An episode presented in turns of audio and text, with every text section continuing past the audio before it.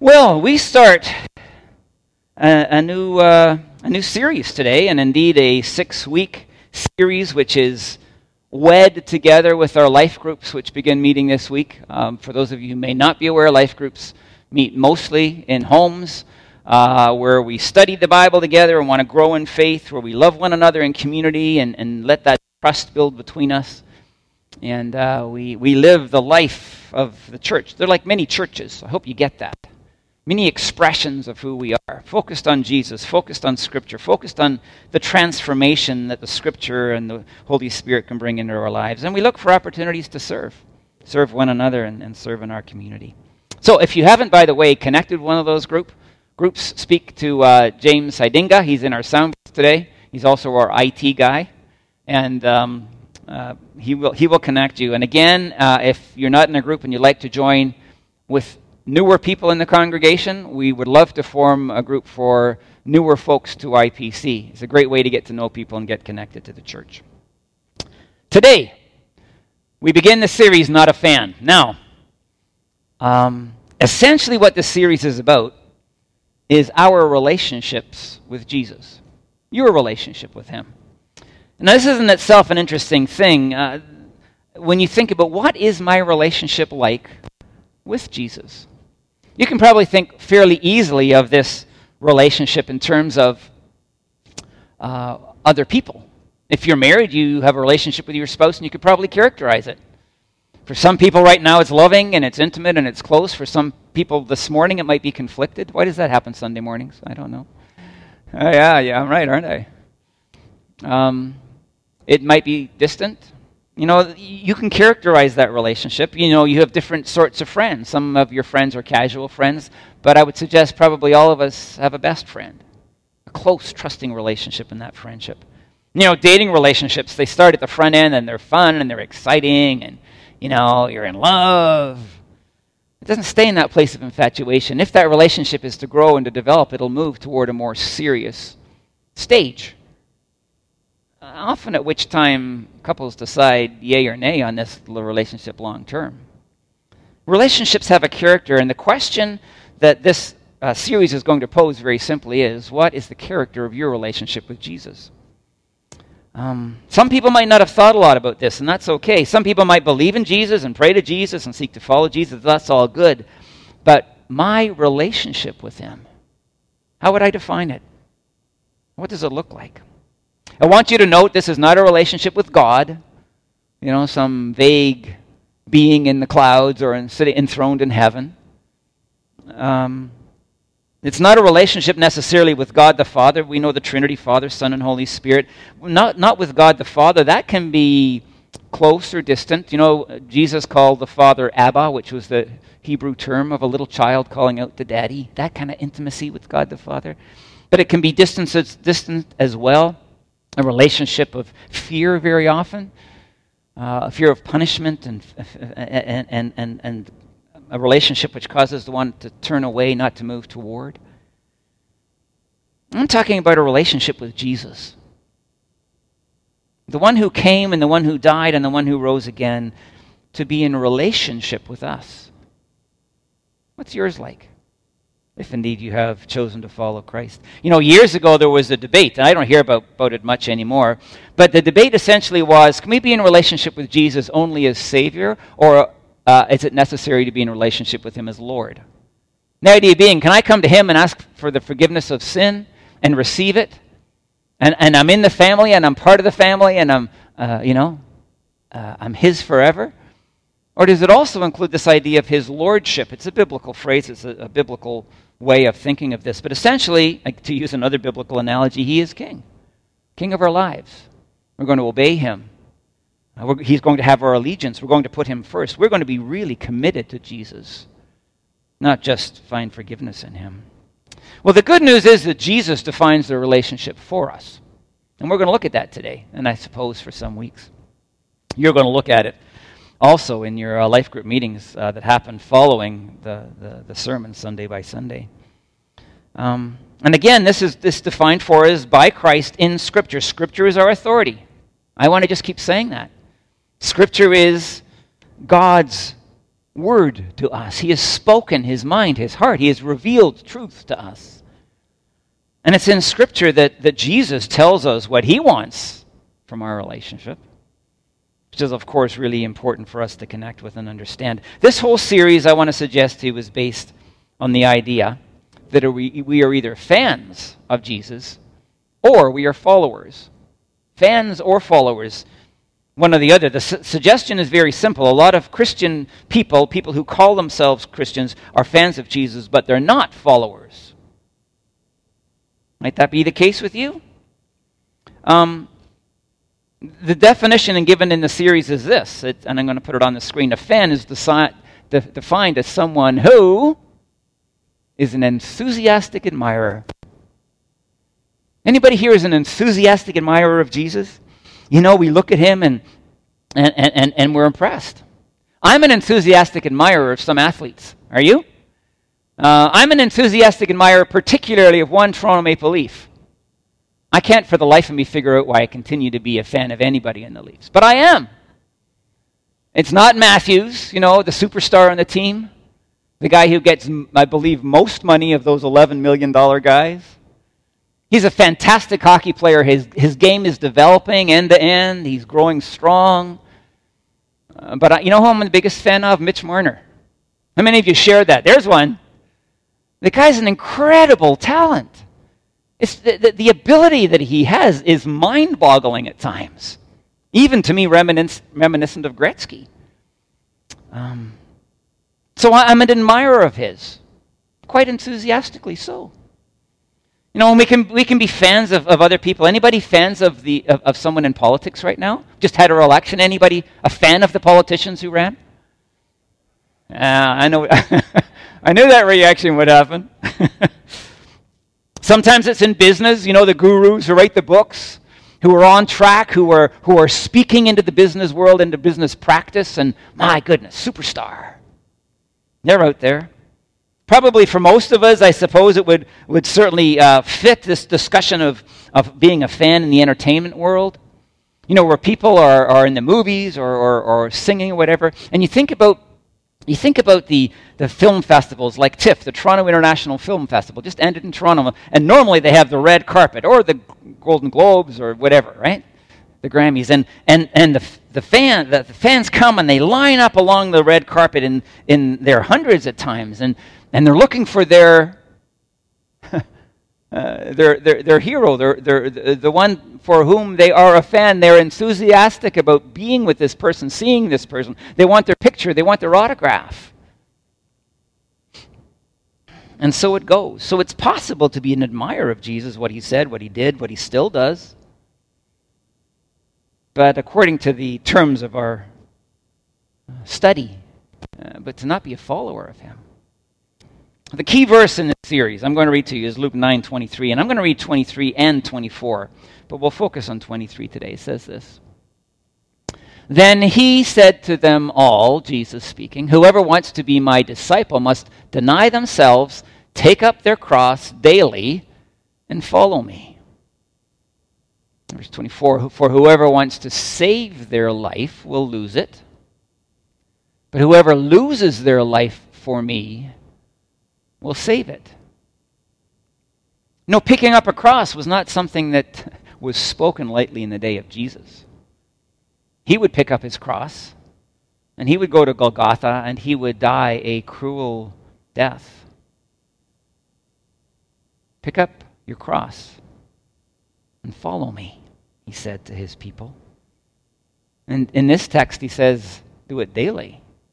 What does that mean? You see, this is a pretty different thought, if you would, when we think about our relationship with Jesus. If you want to be my disciple, follow me. Follow me no matter what it requires. Follow me and endure what I endured. Follow me even to the point of death, he's saying. Now, those are Jesus' words. That's Jesus' thought. That's Jesus' desire. And I want to tell you, this is where a lot of fans opt out.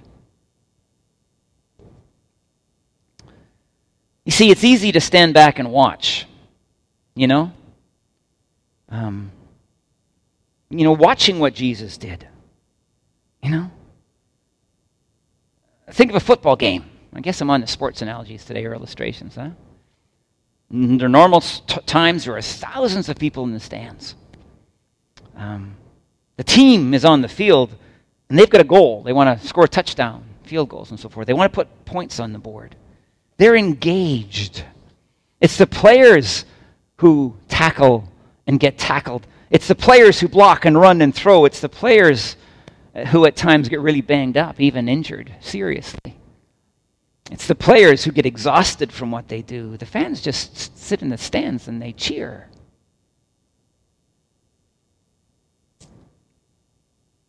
Someone has suggested that it's possible that in most churches in North America today, the churches are nothing more than stadiums filled with fans cheering on those who are in the game. You know, go, Pastor, make it happen. Yeah. Go, elders, do the job. Go, worship team. Go, ministry people. Go, go, go. We're with you. We're behind you. We're cheering you on. But we're not on the field, taking the blows, getting exhausted at times, making the sacrifices that it requires to be a follower. I want to suggest to you that, that, maybe the point of this is that Jesus doesn't really care about having fans. I want you to know that. It's not his heart. It's not, it's not what he values. It's not what he desires. It's not what he calls us to. He calls us to following him. Whoever would be my disciple, pick up the cross daily and follow me. Follow me. And I want to tell you, Jesus doesn't even care about full stadiums. I, want to really spend a moment there. He doesn't care whether the stadium is full.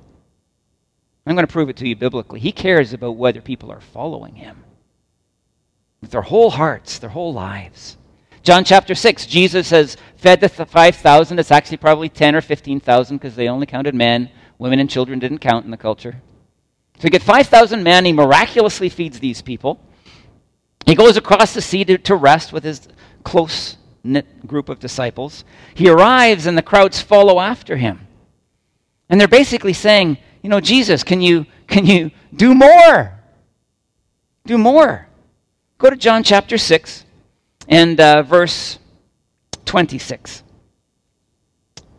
Uh, you know, they're pursuing him. But the question is why? Jesus answers them when they basically ask, How did you get here? Uh, very truly, I tell you, you are looking for me not because you saw the signs I performed, not because of the work of God in and through me, but because you ate the loaves and had your fill. that was quite a sort of in your face comment. You know what he's saying is it's possible to follow me because of what you can get out of me, what you can get from me, how you, so that you can benefit. You like the idea of uh, you know having lunch without having to pay for it. and the reality is that's still the case. We can follow Jesus because of how we benefit. Well, I can have my sin forgiven. That sounds like a good deal. He died for me. I don't have to pay the penalty. It's been done already. I get into heaven for eternity. When I'm in the family of God, I get God to guide my life and I got God to protect me and to care for me. See, there's lots and lots that can cause us to think, hey, I'm going to, I'm going to follow Jesus so that I can get what I can get from him. Suggestion is that's what fans do, not followers. Um, these folks come along and they talk about how God gave Moses manna in the desert. Let's look at verse 35, Jesus' response. We're just going to skip through this chapter. You, you probably would benefit by studying it more yourselves. Then Jesus declared, I am the bread of life. Whoever comes to me will never go hungry, and whoever believes in me will never be thirsty. Not Quite a statement, huh? he comes to these people and he says, let's stop thinking about our bellies, and I want you to contemplate who I am. Who am I to you? Who am I? And the reaction isn't necessarily all that positive. Verse 41. At this, the Jews there began to grumble about him because he said, I am the bread that came down from heaven. They're not agreeing with this young rabbi. This upstart, who is he? Who does he think he is, saying that he has come from heaven in this fashion? And I want to tell you, Jesus is beginning to annoy them. I want you to understand this. He, he, he is not placating them, he is leading towards something. Well, Jesus goes on and, and um, he says these words 48 to 52, or this is the text anyway. Again, I am the bread of life, he says. Next one, please. Your ancestors ate the manna in the wilderness, yet they died. But here is the bread that comes down from heaven, which anyone may eat and not die. I am the living bread that came down from heaven. Whoever eats this bread will live forever. This bread is my flesh, which I give for the life of the world. Then the Jews began to argue sharply among themselves How can this man give us his flesh to eat? You see where we're going with this? It's the question of who is this Jesus? And Jesus saying, Will you accept me as the Son of God? Will you accept me as the one who can satisfy all your deepest desires? Will you accept me as the Savior come into the world? Well, things, if you would, go from bad to worse. And I want you to notice that he goes on and um, he talks about the reality of if you will eat, I'm, we're not going to dig into it, but eat my flesh and drink my blood. And he's referencing, of course, the communion, the Lord's Supper. And these people balk. And they, note, he doesn't, he doesn't explain things to them, he doesn't try to help them understand. He's just telling them the truth. In verse 60 to 64. And hearing it, many of his disciples said, This is a hard teaching. Who can accept it? Aware that his disciples were grumbling about this, Jesus said to them, Does this offend you? Then what if you see the Son of Man ascend to where he was before? The Spirit gives life, the flesh counts for nothing. The words I have spoken to you, they are full of the Spirit and life. Yet there are some of you who do not believe. For Jesus had known from the beginning which of them did not believe and who would betray him. Is that how you would have handled this crowd? Hey, we got to fill the stadium. Don't say that, Chris. That's not, that's not where we ought to go with this. We're about building the church. We're about filling the church with people. We're about filling the stadium with fans, some might think. Jesus didn't fill the stadium with fans, he had no interest in doing so. What he was critically imp- uh, focused upon, what he cared with all of his heart, was that those who actually believed in him in the terms that he defined would become his followers. Verse 66. From this time, many of his disciples turned back and no longer followed him. this doesn't seem to make sense in our consumeristic understanding of church. Like, why would he do this? Doesn't he want the following? Doesn't he want to bring the kingdom and power? God's will done among the lives of many people? He does, but he knows it's only going to happen through followers, not through fans. And he doesn't go after them, as I said. He doesn't beg them to return. He doesn't try to, to explain himself. Because he knows they're fans, and that's all. He turns to his disciples and he essentially asks them, the 12 that we'd be more familiar with, maybe others, but he says to them, Are you going to leave too? And this was their response, verse uh, 68 and 69. Peter answered him, Peter being the leader, Peter being the spokesperson consistently for this group. Lord, to whom shall we go? You have the words of eternal life. We have come to believe and to know that you are the Holy One of God. See, what Peter's saying is, you know, I might not understand everything you just said, but I know who you are and I will never abandon you. You will come first. My commitment is to you and to you alone. See, Jesus wants people who believe in him. And listen to me, they're more ready to give to him than they are to get from him. Jesus wants people to follow him who were ready to sacrifice themselves when necessary for his sake. Jesus wants people to put him first in life, not themselves. So that in essence, we don't get to pick and choose the areas of our lives where we follow Him. No, we are committed. We are 100% in this dynamic that He is the Holy One of God. And we're ready to obey. We're ready to follow. We're ready to say yes what He calls us to. We don't get, if you would, to create our own understanding of faith and what it means to follow after Jesus. You know, you might say, well, you know, I'm your biggest fan, Jesus, but don't ask me to let go of the, my resentment toward this person who wronged me. I'm not going to forgive. That's, that's asking too much. It's too hard. No. Jesus, you might ask me to abstain from sexual desire, in whatever the circumstance, but it's my desire, and I am not willing to not be satisfied. No. Sorry. Can't go there. Too much.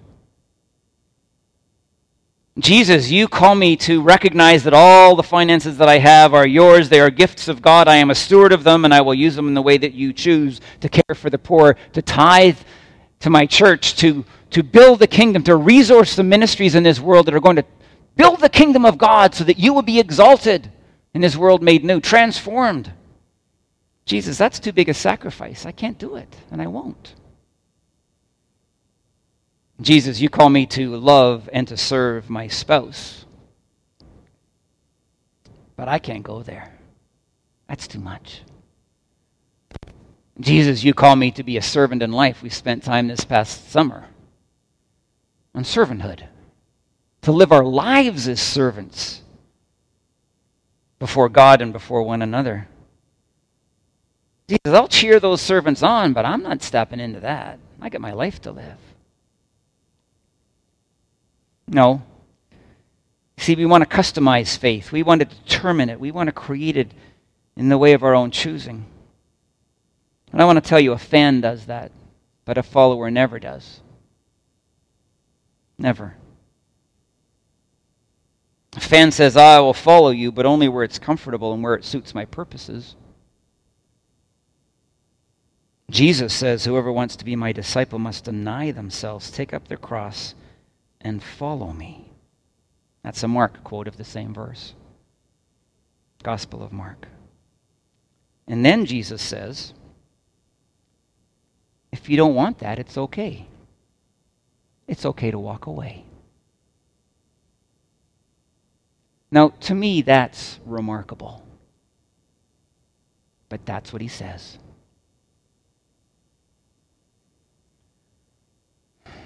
See, Jesus never allows for anything other than this. Numerous places. Some of them we might look at in some detail, maybe some of these quick examples that I'll give you we will look at again. But the rich young ruler, many of you will be aware of this story. A young man with wealth comes to Jesus and he says, How can I inherit eternal life? There's the question, right? How can I step into this life with God and it will last forever? I don't want hell, I want heaven. And Jesus said, Well, sell everything that you have and give all your money to the poor. A lot of people look at that and go, Is that what Jesus wants me to do? No. Like, what he wants you to do is what he asked this young man to do to give up the most important, the most valuable thing in his life, to sacrifice it so that Jesus might become first. That's what Jesus is doing here. He wouldn't ask you to give up all your money unless you love your money and you're living for it and it's your God. But he can easily ask you something else in some of the areas that I've just mentioned or others. Only we know what God asks of us. We have to look at Jesus' teaching. We have to look at what he says. We have to look at how he lived. And we have to choose whether we want to follow him. Another text, uh, Mark 8, I believe, uh, Jesus is approached by a man. He said, Jesus, I want to follow you, but first let me go bury my father. Some of you might be aware of the context and the uh, Jewish time that essentially means is my dad's not dead yet, but he's, he's going to die, and I'm going to get my inheritance. Then I'll follow you. And Jesus says, No, no, no, no, no. Let the dead bury the dead. if you want to follow me, you follow me now. Totally committed to me without reserve. Doesn't matter about that inheritance. I become God in your life. I become your priority. And I expect of a follower full commitment of their lives to me now, here. Let's go. You see the difference between a fan and a follower? I want to tell you a follower is someone who has come to believe in Jesus as the Son of God and who live in full abandonment of their lives before Him. So, let me ask you a question Is that you? Ah, that's, that's big stuff. That's, that's, a, that's a mouthful. But I am honestly seeking to communicate simply what Jesus speaks of when he says what he wants from our relationship. And it's not just what he wants, it's what he requires.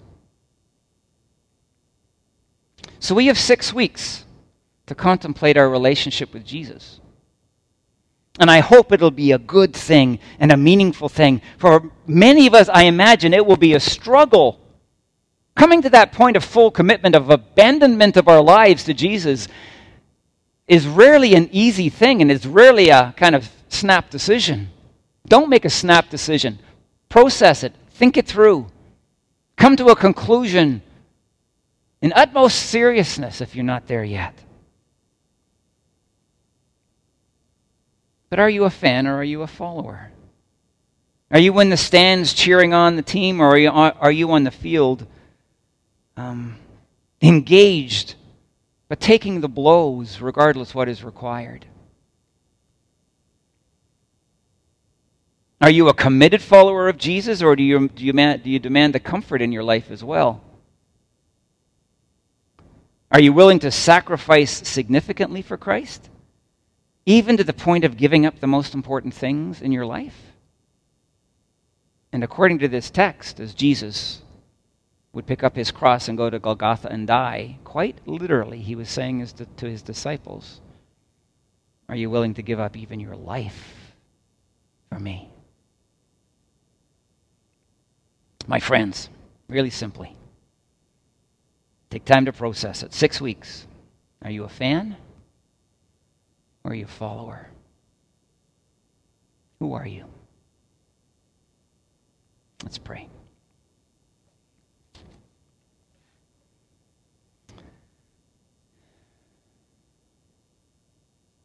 Lord Jesus, as you dealt with those people um,